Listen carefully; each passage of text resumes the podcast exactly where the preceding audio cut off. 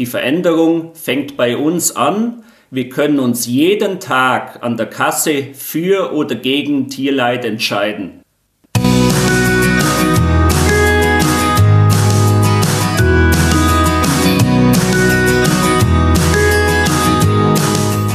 Hallo und herzlich willkommen zu deinem Lieblingspodcast Beautiful Commitment Bewege etwas mit Caro und Steffi.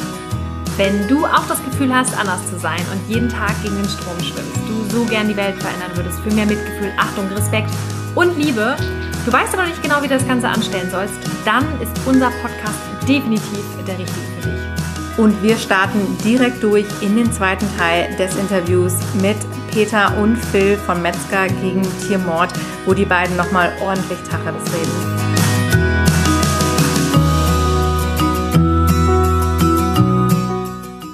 Wer heute ein Stück Fleisch isst, bei diesem Wissen lässt aus meiner persönlichen Sicht vorsätzlich ein Kind in den Drittländern krepieren. Und das muss man einfach so deutlich sagen. Mit dem Veganismus drehen wir das große Rad. Das Sprichwort, wer die Welt ändern will, fängt bei sich selber an. Stimmt. Indem man genau an den Bereich des Veganismus rangeht und das große Rad der Menschenausbeutung und der Weltvernichtung ansetzt. Nur da. Aber warum meinst du denn, Peter, dass das dann so vielen Menschen schwerfällt? Wir werden als Kind konditioniert. Als ich ein Kind war, war es für mich ganz normal, Milch zu trinken. Es gab die Werbung eines Bären, der über die Allen gelaufen ist mit einer Milchkanne. Und er ist dann hingegangen und hat Werbung gemacht für Kondensmilch. Ein Bär. Welcher Idiot hat schon mal einen Bären gesehen, der Milch holt und eine Kuh melkt? Ja. Das gibt es nicht. Aber es ist so schön romantisch und niedlich und ja. nett. Es gibt einen Milchviehbetrieb. Da steckt das Wort Alb drin. Alm, ich nenne den Namen nicht, nicht, dass ich eine Unterlassungsverfügung kriege, ich bin ja nicht dumm. Aber diese, dieser Milchviehbetrieb zeigt in seiner Werbung schöne grüne Weiden und Kühe, die darauf leben. Ich frage mich, wie dumm ist der Verbraucher? Phil hat diese Frage von auch gestellt, dass die Politiker uns für dumm halten. Hm. Die Werbung verkauft uns etwas, was es nicht gibt. Ich habe eine Werbung gesehen, das habe ich auch in der fünften Podcast-Serie gesagt. Eine einzige Werbung, die ehrlich war. Heute gibt es übrigens zwei. Diese Werbung, die ich gesehen hatte, war damals die Kentucky Fried Chicken Werbung. Wo ein Huhn auf einem Holzbein steht und seinen eigenen Schenkel in der Hand hält und sagt, I'm delicious. Das war eine ehrliche Werbung. Die zweite ehrliche Werbung, die wir haben, ist jetzt gerade relativ frisch, ein halbes Jahr alt. Katjes. Die einen Zeichentrickfilm gebracht haben, wo die Kühe in Reih und Glied zum Melkstand gelaufen sind und sagten, wir sind keine Melkmaschinen. Und für diese Werbung hat der Bauernverband versucht, eine Klage, ein Verbot für diese Werbung zu kriegen, weil es Verbrauchertäuschung wäre. Was ist Verbrauchertäuschung? Verbrauchertäuschung ist Klosterfrau Melissengeist zu verkaufen, wo keine Nonne drin ist. Verbrauchertäuschung ist Kinderschokolade zu verkaufen, wo kein Kind drin ist. Verbrauchertäuschung ist Sonnenmilch zu verkaufen und man hat trotzdem keine Sonne.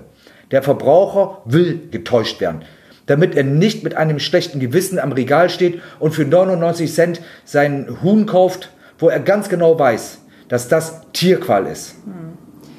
Klare Worte, Peter. Ja, also ja, absolut.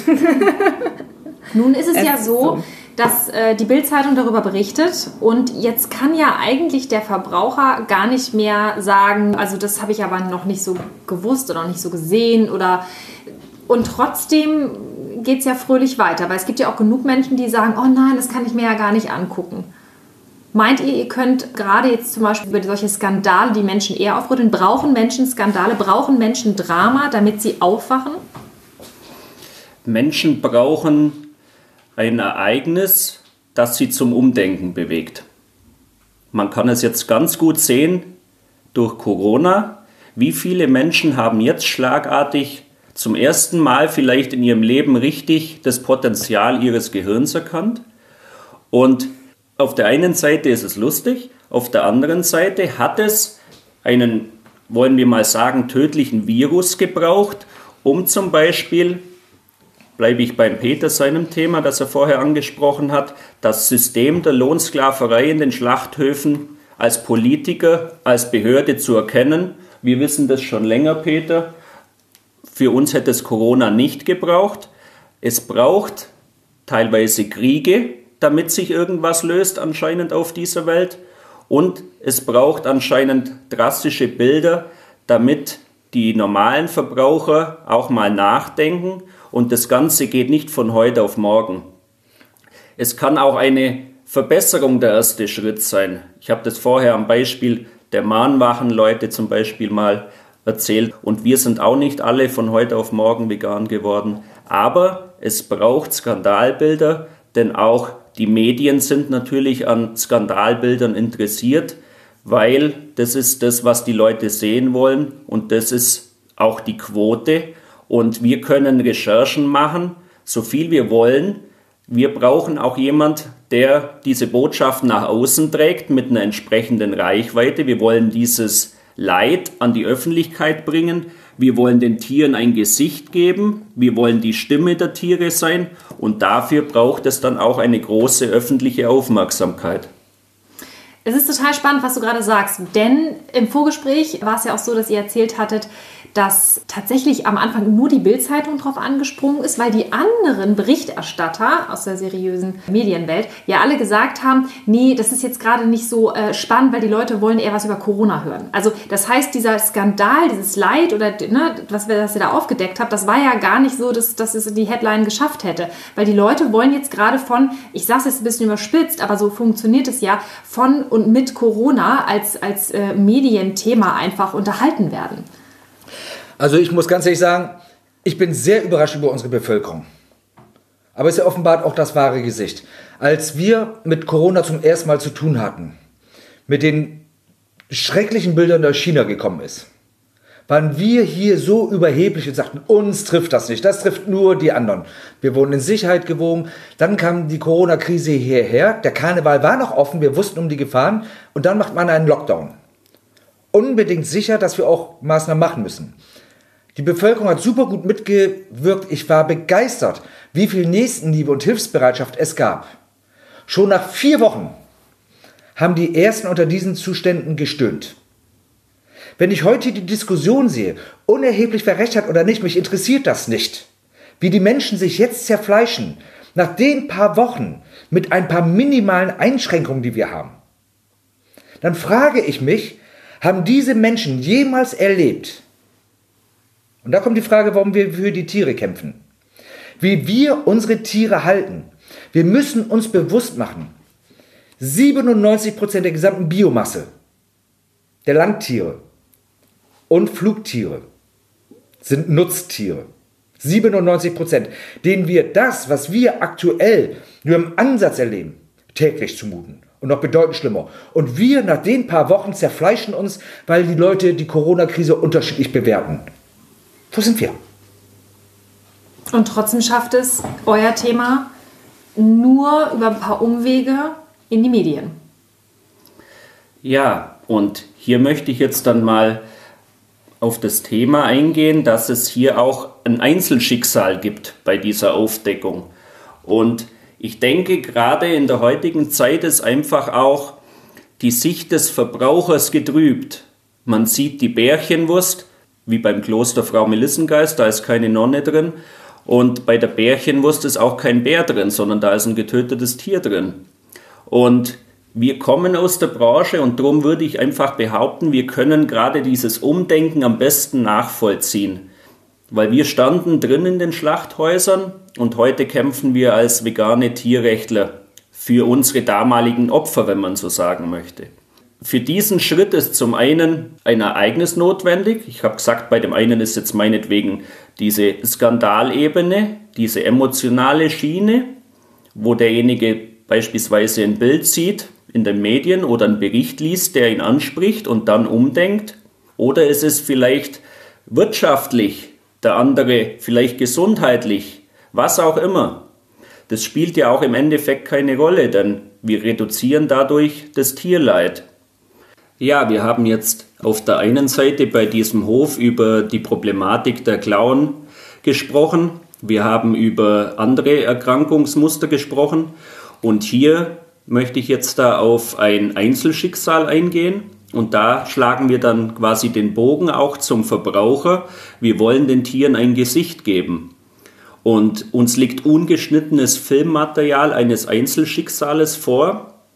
Und die Auswertung dieser 48 Stunden war gerade für unser Sichtungsteam extrem belastend. Hier reden wir nicht nur über Tierquälerei, sondern teilweise auch über Folter. Und das ist meine persönliche Meinung, denn bei Menschen wäre es definitiv Folter.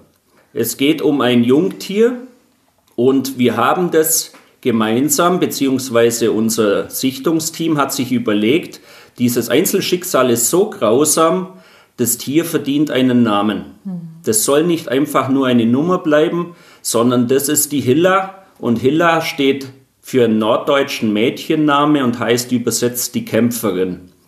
Und dieses Tier war eine Kämpferin. Wer dieses Material gesehen hat, vor allem ungeschnitten gesehen hat oder sehen musste, der kann bestätigen, dass dieses Tier gekämpft hat und zwar über Tage.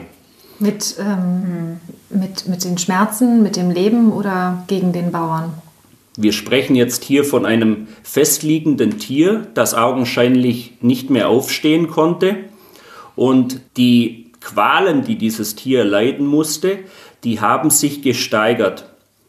Man konnte anfangs beobachten, wie der Bauer mit einer Beckenklammer gearbeitet hat, diese Beckenklammer ist eine Aufstehhilfe. Es gibt genaue Richtlinien für diese Beckenklammer, auch von den Herstellern. Man dreht es quasi im Bereich der Hüftknochen ganz eng an. Und dann kann es zum Beispiel maschinell mit einem Radlader, mit einem Frontlader oder einem Seilzug nach oben gehoben werden. Und der Sinn dieses Gerätes ist, das Tier zu unterstützen, dass es sich wieder die Beine richtig hinstellen kann. Klingt erstmal harmlos klingt erstmal harmlos. Und dieser normale Prozess an sich ist aber schon sehr schmerzhaft. Man muss sich das einfach mal am eigenen Leib vorstellen.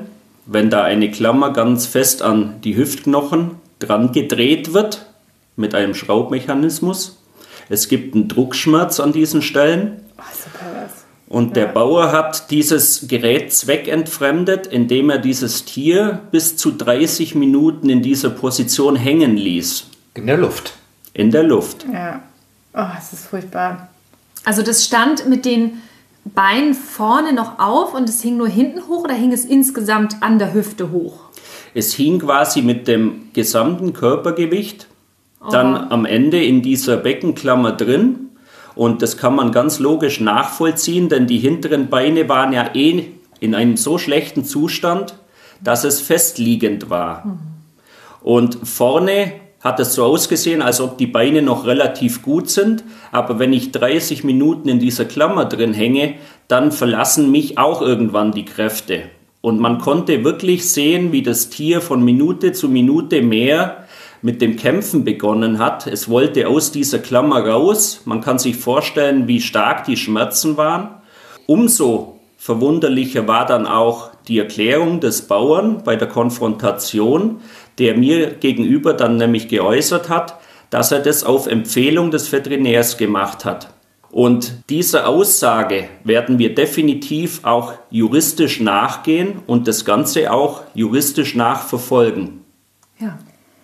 Ich bin gerade total schockiert. Ich wusste gar nicht, dass diese Klammern tatsächlich auch gängige Praxis sind. Also ich habe schon häufiger solche Bilder gesehen, dass diese Downer-Kühe, ja auch diese Kühe, die liegen und daran hochgehoben werden und dann über den Hof. Das war für mich damals auch einer wirklich der Auslöser. Also es sind Bilder, die werde ich nie vergessen. Wirklich dann vegan geworden bin auch. Und war mir gar nicht bewusst, dass das Methoden sind, die quasi normal sind und gängig sind. Ja, wir sprechen hier von Tieren, die man nicht mit Menschenkraft bewegen kann. Also es leuchtet ein, dass ein Bauer nicht irgendwie eine Kuh schultern kann und durch den Stall trägt mhm. oder einem festliegenden Tier dann mit Menschenkraft wieder auf die Beine hilft und drum gibt es solche Hilfsmittel. Die Beckenklammer ist aber auch in sich in der Szene umstritten, auch von den Herstellern. Es gibt auch bei den Herstellern Warnhinweise, weil man weiß, dass es einfach Schmerzen auslöst. Und es gibt Alternativen, wir kennen sie beispielsweise vom Pferd. Niemand würde bei einem 50.000 Euro Pferd auf die Idee kommen, es in der Beckenklammer über den Hof zu schleifen. Ganz genau. Gott. Ja. Aber vielleicht möchte ich da noch mal kurz was ergänzen, ja. weil das ist, glaube ich, ganz, nicht ganz rübergekommen. Wenn wir krank sind und im Krankenhaus liegen, schwergewichtige Personen, ich weiß das, weil meine Frau Krankenschwester ist, werden sie auch mit Apparaturen angehoben. Sie haben aber immer noch den Kontakt, sie hängen nicht in so einem Gurt drinne. Richtig. Die Beckenklammer ist, wie Phil ja auch sagt, eine Aufstehhilfe. Sie soll einzig und allein dazu dienen, dass das Tier beim Aufstehen unterstützt wird. In der Richtlinie steht drin, dass die Beine, alle vier Beine Bodenkontakt halten müssen. Dass es nur das eigene Gewicht nicht komplett alleine tragen muss. Diese Beine, die im Moment noch nicht die Kraft haben, sollen Ja. noch nicht gelähmt sein. Es soll eine Unterstützung sein, dass die Muskulatur auch aufgebaut wird. Und das soll wahrscheinlich auch vielleicht vom Veterinär gekommen sein. Nur diese Frage, diese Aussage, der Veterinär hätte das empfohlen, stellt mich vor eine ganz andere Frage. War der Veterinär gerade zuvor da und hat er nicht reagiert? Dann hätte er ja auch die anderen Kühe eigentlich sehen müssen. Ja, aber dann wäre er ja vor den Aufnahmen da gewesen, der Veterinär. Was hat er denn da gesehen? Passt nicht so richtig, ne? Es passt nicht ins Bild. Und jetzt gehe ich nochmal weiter. Und Phil hat es ja auch gesagt. Er hat das Kalb, die Hilla, die so gekämpft hat, hochgehoben, dass die Hinterbeine den Kontakt zum Boden komplett verloren haben. Vorne gab es eine Berührung mit den Hufen. Aus meiner persönlichen Wahrnehmung, wie ich es dort gesehen habe, aber nicht stark genug, als ob man vorne stehen kann. Als Kind haben wir Schubkarre gespielt. Ich weiß nicht, ob ihr das kennt Ja, das kenn wo man auf den Händen läuft. Erinnert euch mal dran, nach einer gewissen Zeit kippte man vorne über. Man konnte sich nicht mehr auf den Arm halten. Und da hat man gesagt, lass hinten los. Man hat sich versucht, über die Schulter abzurollen, über die Brust, um das Gewicht zu entlasten. Man konnte einfach abgeknickt nicht mehr stehen. Es tat irgendwann weh. Und dann ja nicht nur in den Armen, weil man unten lag, sondern auch im Rücken, Rückengelenk, weil der Rücken ja. angespannt war. Und wenn man dann noch versucht hat, sich zu drehen, hätte man sich den Rücken komplett ausgewirbelt. Was muss Hiller für Schmerzen in dieser Klammer gehabt haben? Für mich ist das Folter und barbarisch. 30 Minuten. Ich habe noch eine Frage und zwar, also auf den Aufnahmen waren ja auch Bilder dabei und da frage ich mich, ob das der Veterinär auch so empfohlen hat, dass die Hilla ja auch, also das kleine Tierkind wirklich an einem Bein auch hochgezogen wurde. Also das komplette Gewicht von so einem kleinen Kälbchen, das sind ja auch also 200, 250 Kilo hat das die Kleine ja schon mindestens gewogen, dass die an einem Vorderbein, glaube ich, hochgezogen wurde, ne? Ja, richtig. Also man kann dann genau beobachten, wie dieses Beckenklammersystem nicht mehr funktioniert. Hilla wird mehrfach mit der Beckenklammer hochgehoben und fällt dann wieder raus. Also ihr Ernährungszustand war entsprechend schlecht und die Klammer auch nicht für diese Größe dann ausgelegt. Und dann hat sich der Bauer dort vor Ort mit einem Seil geholfen, einem Gurt, und hat das Tier nur an einem Bein angehängt und dann in die Luft gezogen, um es zu drehen und dann, wie er sagt, wieder ein Bett zu richten. Wer diese Aufnahmen gesehen hat, dem ist es mit Sicherheit kalt den Rücken runtergelaufen, denn man sieht, wie dieses Bein überdehnt wird und wie Hilla gar nicht die Möglichkeit hat, mit ihrem beeinträchtigten Hinterteil das Ganze dann auszugleichen durch Ja. Körperspannung. Die wurde richtig da längs geschleift sozusagen. Richtig. Und wir haben beim Sichten teilweise richtig den Atem angehalten, weil wir innerlich gehofft haben, dass jetzt dieses Hinterteil sich nicht komplett auf die andere Seite dreht. Dann macht es nämlich vorne an dem aufgehängten Bein Knack und dann ist die Schulter auch noch gebrochen. Und das möchte ich an dieser Stelle nicht mal ausschließen, dass es auch tatsächlich der Fall war. Das sind stille Leider, diese Tiere. Die Hilla kann nicht sagen, aua, mir bricht jetzt gerade das Schultergelenk, sondern das Schultergelenk bricht einfach und wir als Zuschauer oder gerade auch dann vor dem Fernseher können gar nicht wirklich nachvollziehen, was dieses Lebewesen dort vor Ort durchgemacht hat. Ja. Vor einigen Jahren gab es Aufnahmen von Animals Angels, die den Transport per Schiff von Kühen dokumentiert haben. Und es gab einen Riesenskandal, auch in der deutschen Politik, als man Bilder gezeigt hat, wie die Kühe an einem Bein aus diesem Schiff gehoben worden sind. Und- Und man hat sich aufgerichtet und den moralischen Finger ins Ausland gezeigt. Und das ist genau der Grund, warum ich sage, ich muss nicht ins Ausland gucken. Diese Tierquälereien, die woanders stattfinden, haben wir hier vor Ort. Dieses liebe Lebewesen, die Hiller, die hingen an diesem einen Gurt. Und wir haben eine Strafanzeige gestellt. Wir haben in der Strafanzeige den Staatsanwalt mitgeteilt, dass wir diese Bild- und Videomaterialien über die Verbleibe in der Beckenklammer, über das Anheben an einem Bein haben. Das Amt hat eine Kontrolle gemacht und die konnten angeblich nichts feststellen. Natürlich nicht. Glaubt ihr wirklich, dass der Bauer, wenn das Veterinäramt da ist, das Kalb an einem Bein hochheben wird? Dafür müsste die Staatsanwaltschaft das von uns angebotene Material abrufen. Wir haben deutlich rangeschrieben. Wir haben das Material, ruft es ab.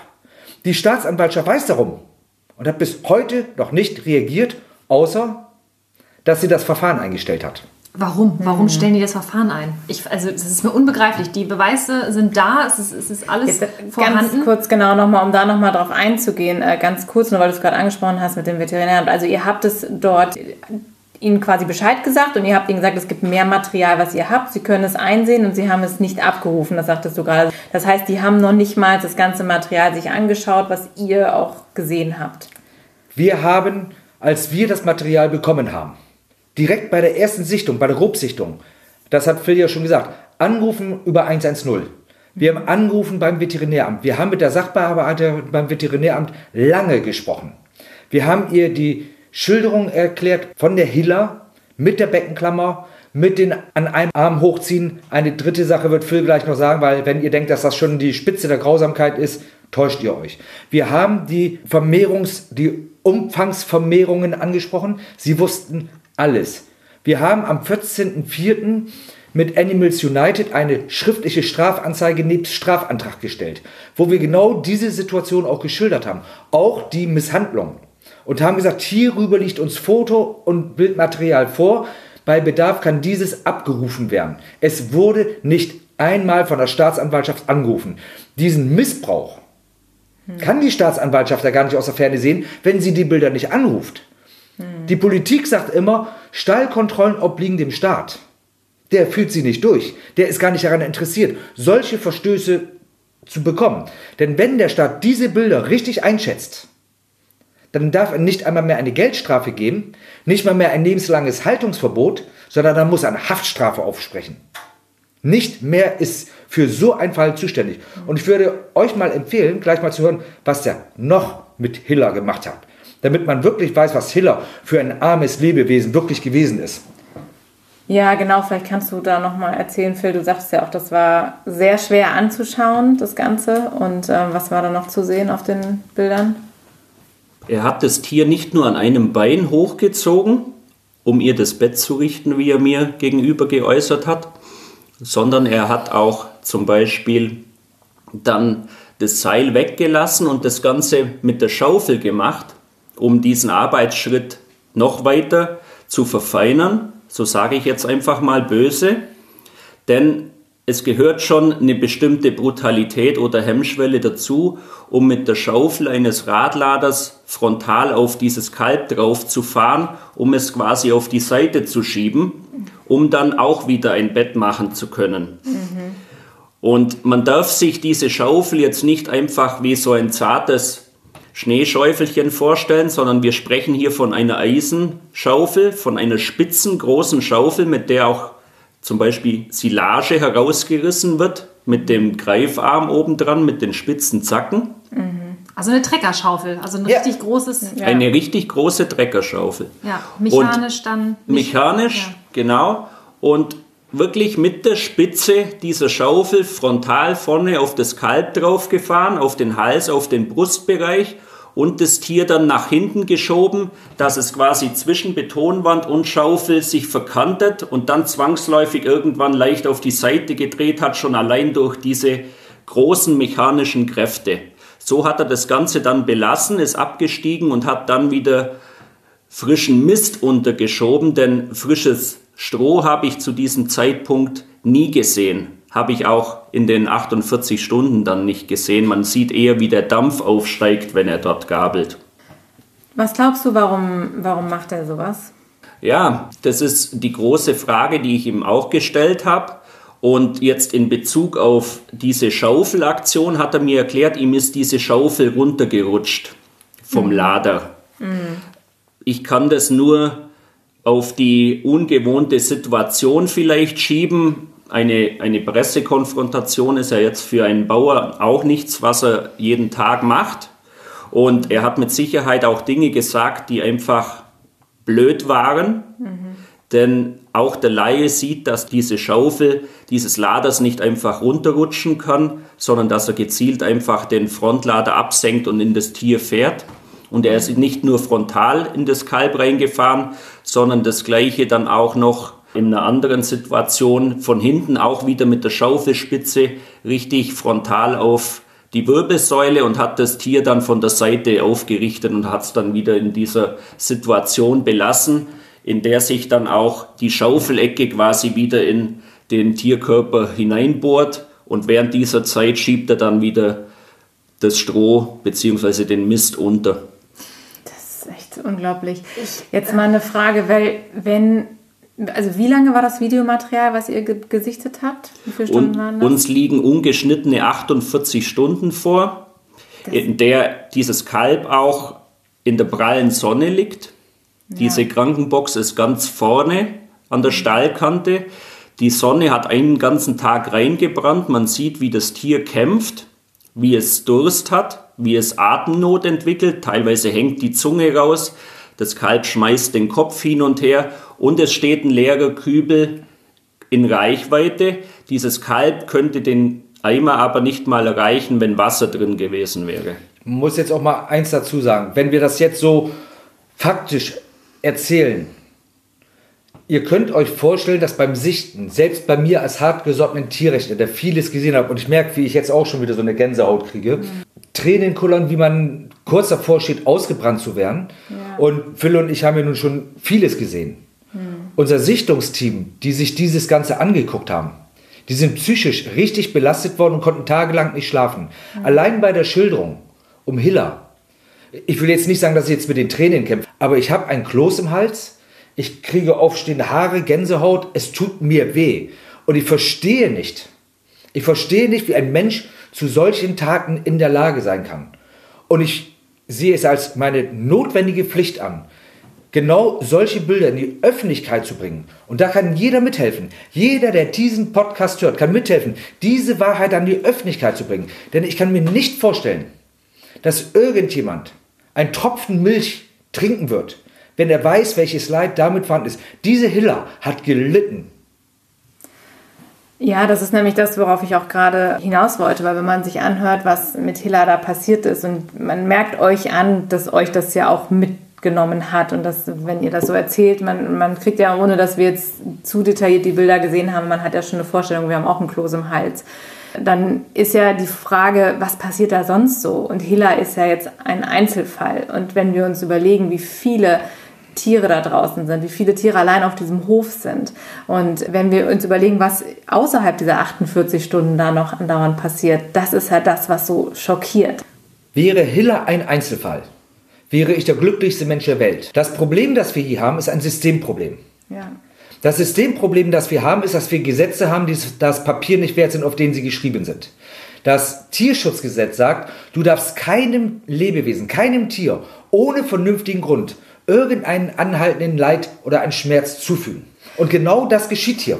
Nein, ich finde das so, so faszinierend bei dir, Peter, weil du redest immer sehr knallhart und auch sehr emotional. Man merkt das wie, und wie hart du diese Worte wählst. Und man kann das aber so nachempfinden, weil wenn man weiß, was du ja auch alles gesehen hast oder was ihr auch alles schon gesehen habt und mitbekommen habt, dass man irgendwann ja auch einfach auch nicht mehr drumherum reden will. Man muss einfach Klartext reden. Man muss es ganz klar beim Namen nennen, was da passiert.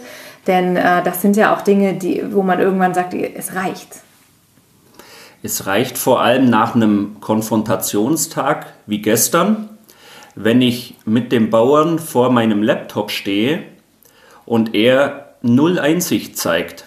Dieser Bauer hat eine Ignoranz an den Tag gelegt, wie ich sie selten gesehen habe. Wir haben uns das gleiche Videomaterial angeschaut, wie wir jetzt da gerade in der Kürze der Zeit versuchen, einfach das glaubhaft und auch realitätsnah, wie es wirklich war, zu schildern. Und es war für ihn Normalität. Der ist nicht einmal erschrocken. Im Gegenteil. Er hat mir bestätigt, es ist sein Stall. Er hat mir bestätigt, dass er der Täter ist, der mutmaßliche Täter. Und das Einzige, was ihn an diesem Tag richtig aufgeregt hat, war die Frage nach der Entstehung dieser Videos. Es kam keine, oh, das tut mir leid. Es kam kein, ja, wenn ich das jetzt so sehe, dann war es vielleicht wirklich nicht in Ordnung. Nein, hm. Einsicht null und es wird einfach genauso weitergehen. Und nach Hilla folgt dann vielleicht Imke, die Große, Insa, die Göttin oder Telia, mächtige Kämpferin. Weil ich bin mir fast sicher, dass es noch wahrscheinlich auf diesem Hof zu Situationen kommt, wo noch mehr Leid verursacht wird. Was macht das mit euch? Was macht das mit euch als Menschen, als Persönlichkeiten? Ihr identifiziert euch ja total mit, ja, mit diesem Tierrechtsdasein. Wie beeinflusst das euer Privatleben? Wie beeinflusst das euer aktuelles Leben? Das ist das Hier und Jetzt und auch das, was in der Zukunft noch kommt. Eine Achterbahn der Gefühle. Als ich mit Tierrecht angefangen habe, ihr erinnert euch an Folge 5, wo ich gesagt habe, ich habe volle Unterstützung von meiner Frau, die immer sagt, Peter, mach Tierrecht. Ich kann euch sagen, meine Frau hat in den letzten Wochen extrem gelitten. Natürlich, weil viel Zeit in dieses Thema hineingeht. Und auch ich bei mir merke, dass ich manchen Dingen vielleicht ein wenig dünnhäutiger werde. Hm. Wenn ich mir überlege, über welche Probleme wir für uns sprechen, wir haben keine Probleme. Uns geht es gut. Und wir ignorieren das Leid unseres Nächsten. Da stellen sich mir die Nackenhaare hoch. Und wenn ich dann mit den Landwirten, und es sind keine Landwirte, es sind Viehhalter, es sind Bauern. Ein Landwirt bewirtschaftet im Land, zukunftsorientiert, pflanzenbasiert. Es sind Bauern, Viehhalter, die auf Kosten von Lebewesen Profit machen. Du hast gesagt, ich drücke es gerne klar und deutlich aus. Das müssen wir. Ich möchte niemanden verurteilen, ich möchte die Leute abholen. Wir sind auch nicht von heute auf morgen vegan geworden. Aber wir müssen deutliche Worte verlieren, um das Kind beim Namen zu nennen. Das, was im Moment die Bauernschaft nach außen bringt, ist nichts weiter als eine Ausbeutung von Lebewesen. Und deren Gefühle sind ihnen vollkommen egal. Und sie verharmlosen es. Es gibt einen Schweinezüchter bei uns in der Ecke. Ich wohne bei Sieke, das ist nahe Bruchhausen-Filsen. Wer sich dann dort mit dem Saunengeschäft auskommt, weiß, wen ich meine. Die haben mal davon gesprochen, dass sie einer ihrer Lieblingssauen jetzt zum Schlachter bringen mussten, nachdem sie ein paar Mal ihre Runden gedreht hat. Das heißt, ein paar Mal vergewaltigt wurde und Ferkel gebracht hat. Das Geschäft spricht nicht von Lebewesen, sondern von Wirtschaftsgütern. Ich weiß nicht, wie viel Distanzierungen ihr jetzt nach diesen unzähligen Tierskandalen beispielsweise vom Bauernverband gehört habt. Hm. Ich kann mich an keine null, erinnern. Nee, null. nee gar nichts natürlich. Es geht auch immer darum, wer hat diese Bilder gemacht, wo kommen die Bilder her, das ist verboten. Hm. Das, was diese Bilder zeigen, ist auch verboten. Ja. Wir sind der Überbringer der schlechten Nachricht und nicht der Täter. Wir sind nicht der Verbrecher. Und warum ist diese ganze Bauernschaft nicht in der Lage, sich von diesen schwarzen Schafen zu distanzieren, wenn es doch nur ein paar schwarze Schafe sind? Die Antwort darauf möchte ich offen lassen. Mhm. Ja, das ist ein sehr, sehr guter Punkt, denn das ist ja genau das, am Ende wird immer gesagt, das sind irgendwelche schwarzen Schafe, das ist ja gar nicht die gängige Praxis, das ist ja überhaupt nicht so. Eben dann werden auch wieder die Tierschützer und Tierrechtler an den Pranger gestellt. Wir würden uns da ähm, irgendwelche Schockbilder raussuchen und die dann breit treten und das entspricht ja gar nicht der Normalität und der Masse. Also deshalb ein sehr schöner Gedanke, wie du sagst, wenn das denn so wäre, warum hat sich denn da noch niemand mal distanziert? Und das ist auch ja die super bittere Erkenntnis immer wieder aus diesen Bildern oder worüber wir auch vorhin gesprochen haben. Das Traurige daran ist ja, die gängige Praxis ist ja eigentlich schon das Problem. Also was du vorhin besprochen hast, Laufstelle an sich sind ja völlig legal. Damit kannst du ja noch nicht mal jemanden vorführen. Das ist ja das Problem. Aber alleine das ist ja für ein Tier, wenn man sich einmal in diese Perspektive des Tiers versetzt, ja schon Quälerei genug und hat nichts mehr mit einem artgerechten Leben zu tun. Und jetzt müssen wir darauf spekulieren auch noch, dass irgendwelche Dinge on top passieren, wo der Landwirt oder Bauer oder wie auch immer man ihn nennen möchte, eben noch schlimmere Bedingungen für das Tier kreiert, dass man ihn überhaupt mal belangen kann. Und wenn man sich diesen Systemfehler, was ihr vorhin ja auch schon sagtet, mal vor Augen führt, wie krank das System ist, dass wir die ganz normalen Zustände, die schon untragbar sind, ja, hinnehmen müssen, das ist überhaupt das, was so, so unerträglich dabei ist. Vielleicht stellen sich jetzt auch da draußen ganz viele Zuhörerinnen und Zuhörer die gleiche Frage, wie ihr vielleicht auch. Was treibt diesen Bauer zu diesen Taten an? Warum musste Hiller so leiden? Hm. Und das war eine Frage, die ich ganz konkret gestellt habe gestern.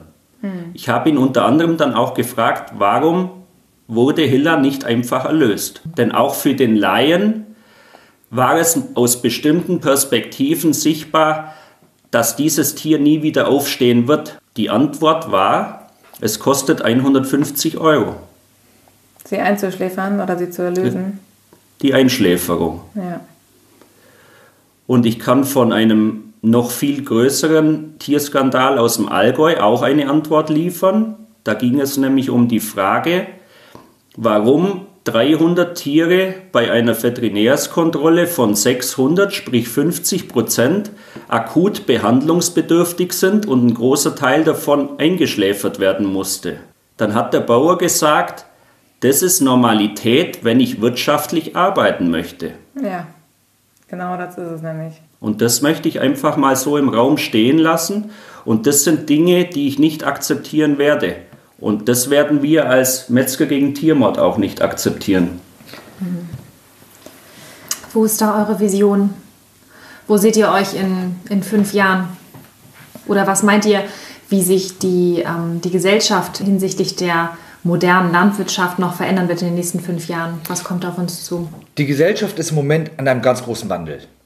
Wir haben, und das muss man ganz offen und ehrlich sagen, in den letzten zehn Jahren, was, das Bereich, was den Bereich Tierrecht und Tierschutz angeht, sehr viel erreicht. Auch wenn wir Tierrechtler und Tierschützer immer noch weinen, wenn wir die Zustände sehen. Was haben wir erreicht? Man spricht darüber.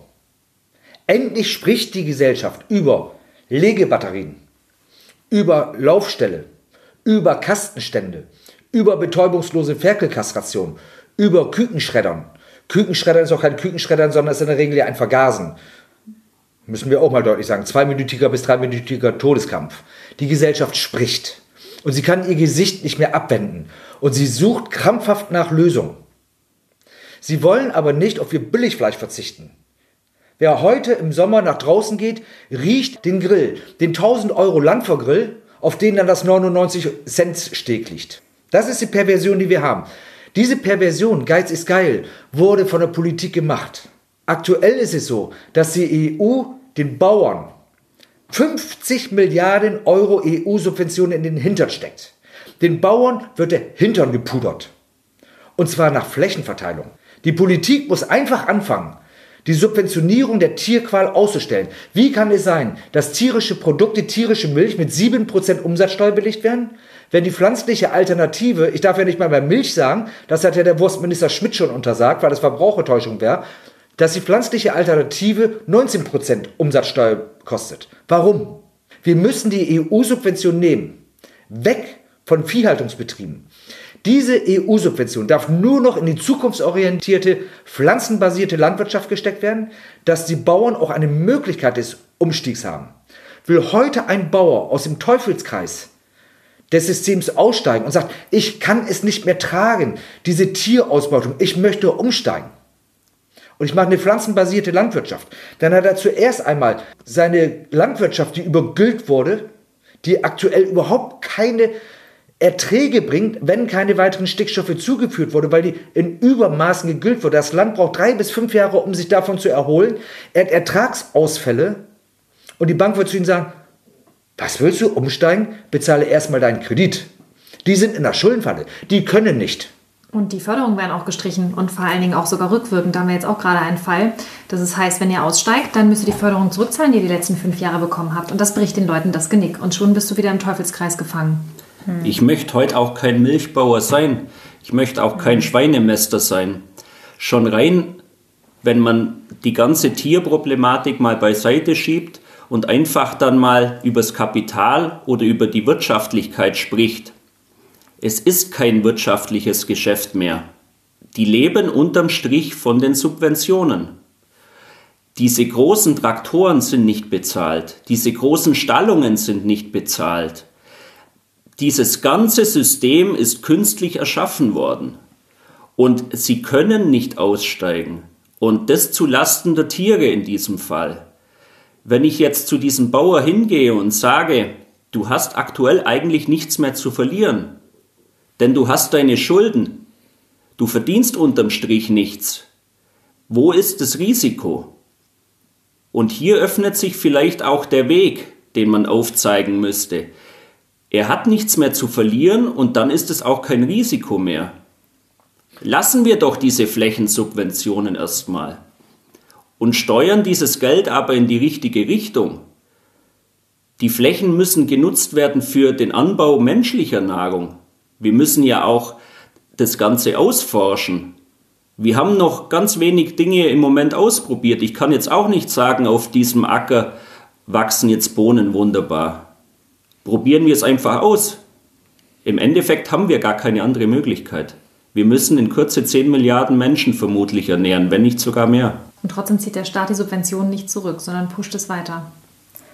Wenn man mal guckt bei den Subventionen, wer in den Verteilungsgremien sitzt, wer in der Politik sitzt, dann stellen wir fest, dass die meisten Entscheider einen landwirtschaftlichen Hintergrund haben. Sie subventionieren sich selber. Arriva hat vor einigen Jahren mehrere hochrangige Politiker, die in der Landwirtschaft sind und dort Entscheidungen treffen, in ihren Stellen besucht und hat grauenvolle Bilder festgestellt von sogenannten Politikern, die die Entscheidungen treffen. Der Fisch fängt am Kopf an zu stinken, sagen wir im Norden. Das ganze System ist krank. Die Bauernlobby, für mich sind das mafiose Verstrickungen, die zwischen Bauernschaft, Staatsanwaltschaften und Politik vorhanden sind. Man wird kaum einen Landwirt finden, der nach den Möglichkeiten des Gesetzes verurteilt wird. Vieles wird unter der Hand abgewickelt. Ein Bauernopfer nennt man das im Volksmund. Das hat seinen Grund. Ich opfer einen Kleinen und die Reichen werden immer größer und die kleinen Bauern, das sind die Deppen. Die müssen noch mehr knüppeln, die arbeiten sich den Arsch ab, auf Deutsch gesagt. Ich hoffe, ihr schneidet das Wort diesmal nicht raus, das meine ich ernst, denn die malochen wirklich. Die Bauern sind nicht unfleißig. Und mir tun die Bauern leid. Sie sehen nur ihren ihre Möglichkeit der Zukunft nicht mehr. Und sie denken, wir Tierrechtler nehmen ihnen ihre Zukunft weg und merken gar nicht, dass ihre Kollegen der Bauernschaft ihnen ihre Zukunft wegnehmen. Das, was die heute betreiben, ist ihr Tod. Sie haben auch schon die grünen Kreuze auf ihre Felder gestellt. Dieses grüne Kreuz steht für Tod.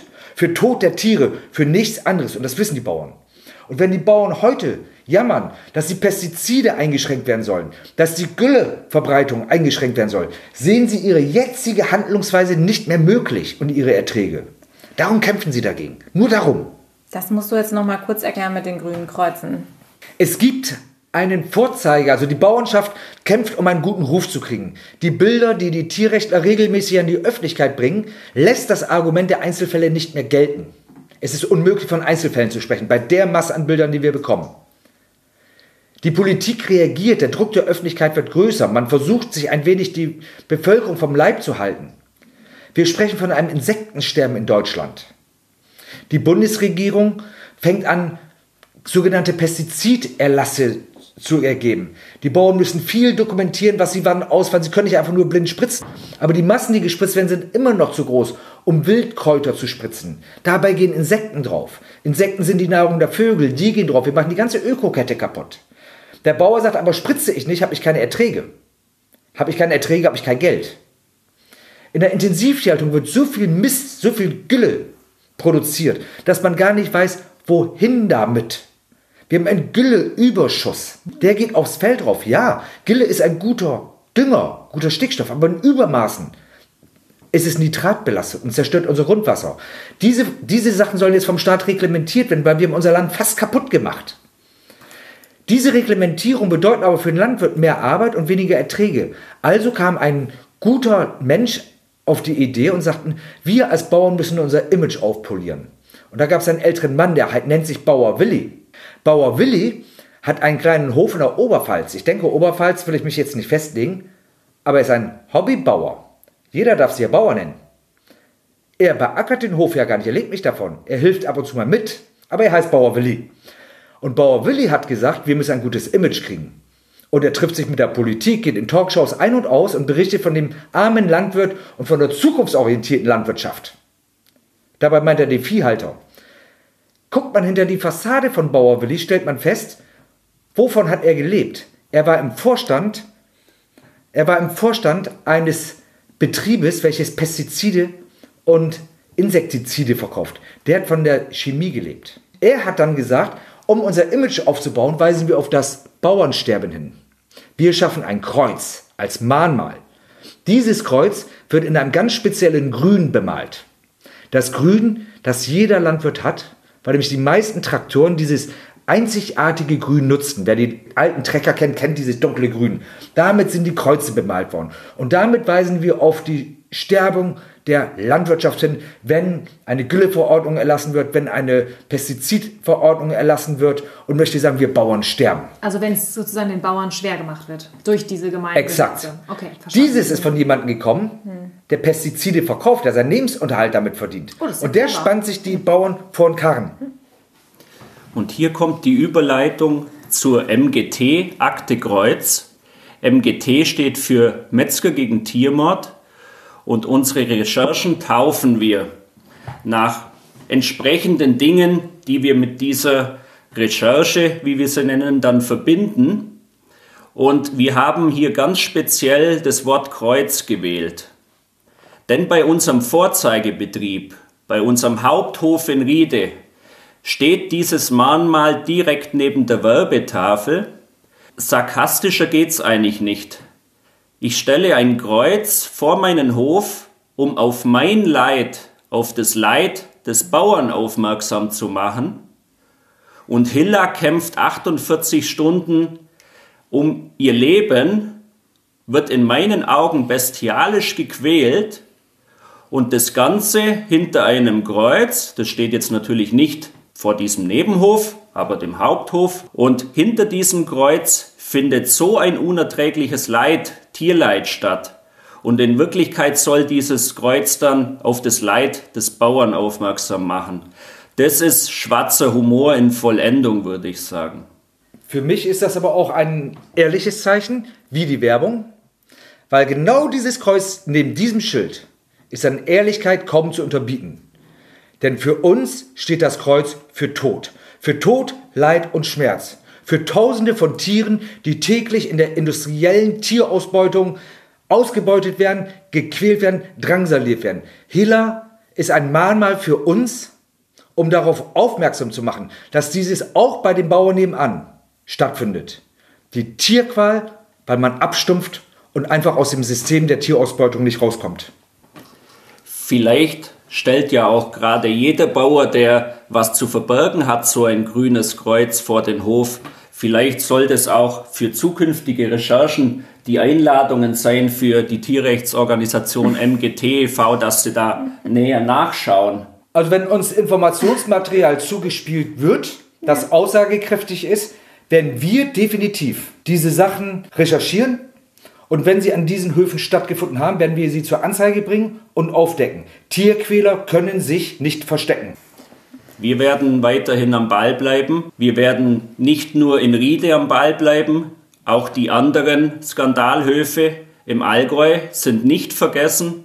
Das Tierleid wird niemals vergessen sein. Hilla wird niemals vergessen sein. Und wir bleiben dran. Wir geben den Tieren ein Gesicht. Wir verleihen den Tieren unsere Stimme und wir zeigen dem Verbraucher, so ist die Realität hinter einem Glas Milch, das nicht weiß ist, sondern blutrot mit diesem Touchgelb von Eiter. Puh, also es ist echt ähm, harter Tobak, was ihr da auch beschreibt. Also an der Stelle auch von unserer Seite nochmal ganz herzlichen Dank, dass ihr euch damit auseinandersetzt, dass ihr da so stetig euch für die Tiere einsetzt, euch diesen Bildern aussetzt und dafür sorgt, dass das auch wirklich an die Öffentlichkeit gelangt. Wie geht es denn jetzt weiter mit der Kampagne? Die ist ja jetzt gerade wirklich gestartet. Ihr hattet ja gesagt, das Veterinäramt hat nicht reagiert. Ihr seid jetzt an die Presse gegangen. Was können wir jetzt erwarten und vor allen Dingen, wie können wir euch unterstützen? Wie können alle unsere Hörer euch unterstützen? Wie geht es weiter? Animals United wird die strafrechtliche Verfolgung weiterhin aufnehmen, wird Widersprüche gegen die Einstellung des Verfahrens machen. Wir überlegen uns, ob wir die Veterinäre auch belangen können. Wir werden jeden juristischen Weg nehmen, um eine Verurteilung der beteiligten Person zu erwirken. Wir Metzger gegen Tiermord werden alles machen, um aufzudecken, welches brutale System dahinter steckt. Wir lassen es nicht zu, dass wir getäuscht werden und sorgen für Gerechtigkeit nach allen juristisch möglichen Fähigkeiten. Wir werden immer wieder darüber informieren und ich bitte alle, die mithelfen wollen, teilt diesen Podcast, dass diese Information wirklich weit gestreut wird. Im Podcast ist unsere Seite verlinkt. Kommt darauf. Wir haben Zeitungsannoncen verlinkt, wo insbesondere jetzt die Bauernschaft per Shitstorm versucht, diese Botschaften schwach zu reden. Kommentiert. Lasst nicht das Feld der Leserbriefe der Bauernschaft, sondern werdet auch dort aktiv. Definitiv. Also ich glaube, die Hausaufgaben für uns alle sind klar und eindeutig. Das bedeutet also, jeder einzelne von uns kann was tun, kann euch unterstützen bei eurer Mission und dass das Ganze nach wie vor an die Öffentlichkeit dringt und weiter publik wird und die Bauern mit der Nummer nicht durchkommen. Und damit beenden wir dieses Interview Doppel-Special. Es war wirklich vollgeladen mit Emotionen, reichlich Fakten, sehr, sehr viel, was es auf jeden Fall nachzurecherchieren gilt. Für jeden, der da auch Verantwortung übernehmen möchte, schaut euch selber die Bilder an, macht euch ein eigenes Bild. Das ist immer ganz wichtig und wir möchten uns auf jeden Fall herzlich bedanken, dass ihr euch die Zeit genommen habt. Ihr seid ja gerade auch Medientour, das ist wirklich der Wahnsinn. Ich habe schon extra Turnschuhe angezogen, damit ihr besser die Kurve nochmal kriegen könnt. Und ja, also vielen Dank, dass es heute so spontan und auch so zeitnah geklappt hat. Und das letzte Wort haben natürlich immer unsere Gäste. Ja, und an euch alle da draußen möchte ich sagen, ihr seid Teil der Veränderung. Und es gibt immer diesen Spruch, man liest ihn oft, dass man als einzelner Mensch nichts verändern kann. Das ist falsch. Die Veränderung fängt bei uns an. Wir können uns jeden Tag an der Kasse für oder gegen Tierleid entscheiden. Werdet Teil dieser positiven Veränderung. Ja, und ich möchte euch ermutigen, nicht aufzugeben. Meine Mutter ist mit über 70 Jahren Veganerin geworden und sie hat es geschafft. Wir, Phil und ich und auch unser Thomas, sind ehemalige Metzger und haben es geschafft. Und wir haben einen Slogan, den wir immer gemeinsam bringen. Wenn, Wenn ich, ich mich ändern kann, dann, dann kannst, kannst, du das auch. auch.